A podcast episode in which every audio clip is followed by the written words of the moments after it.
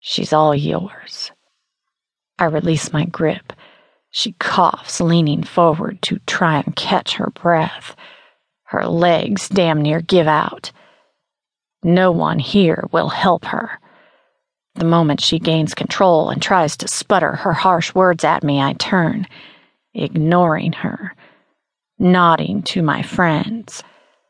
Nothing more needs to be said, not until we get inside, away from the smell of her.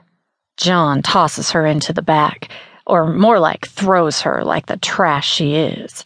Once the taillights are out of view, reality hits. I have to tell my friends and family what the hell is going on.